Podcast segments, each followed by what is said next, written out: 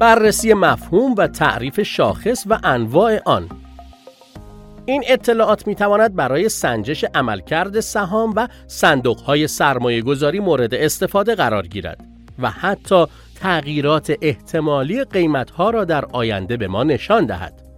شاخص چیست؟ کلمه شاخص یا همان ایندکس به معنای نمودار یا نشان دهنده می باشد.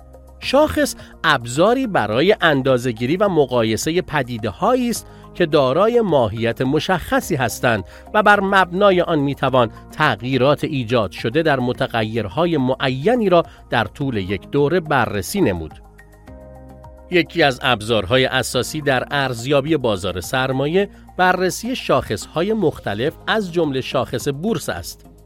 سهامداران نیازمند استفاده از این شاخص ها هستند تا بدین روش بتوانند به اطلاعات عمومی قیمت یا بازدهی در بین شرکت های بورس دست پیدا کنند.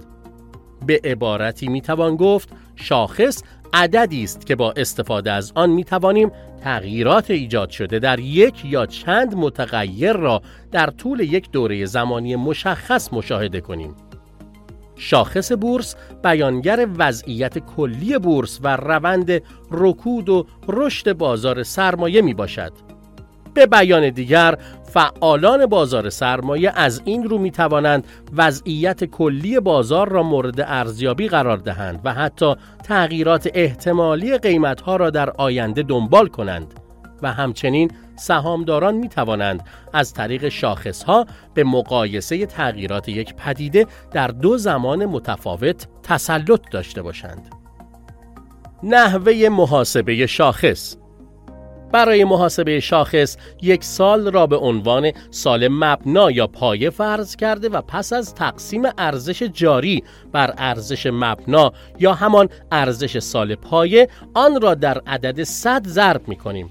عدد به دست آمده شاخص آن گروه یا دسته مورد نظر را به ما نشان می دهد. در هر بازار بورس اوراق بهادار می توان بنابر احتیاج و کارایی های زیادی را تعریف و محاسبه نمود. انواع شاخص بورس چیست؟ در بازار بورس اوراق بهادار تهران های مختلفی وجود دارد که سهامداران از آنها برای سرمایه گذاری و خرید و فروش سهم استفاده می کنند.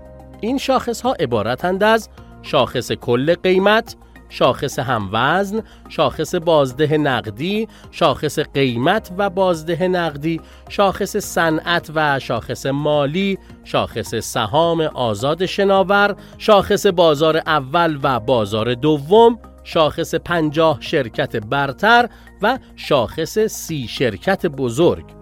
هر یک از شاخص ها با توجه به پارامتر مورد بررسی به شاخص قیمت و شاخص بازدهی تقسیم می شوند و معنا و مفهومی را در بر دارند که بر اساس متغیرهای مورد نظر قابل تفکیک می باشند. به عنوان مثال شاخص کل تمامی شرکت های بورس، شاخص صنعت تنها شرکت های تولیدی و شاخص مالی شرکت های گروه خدمات مالی و سرمایه گذاری را شامل می شود.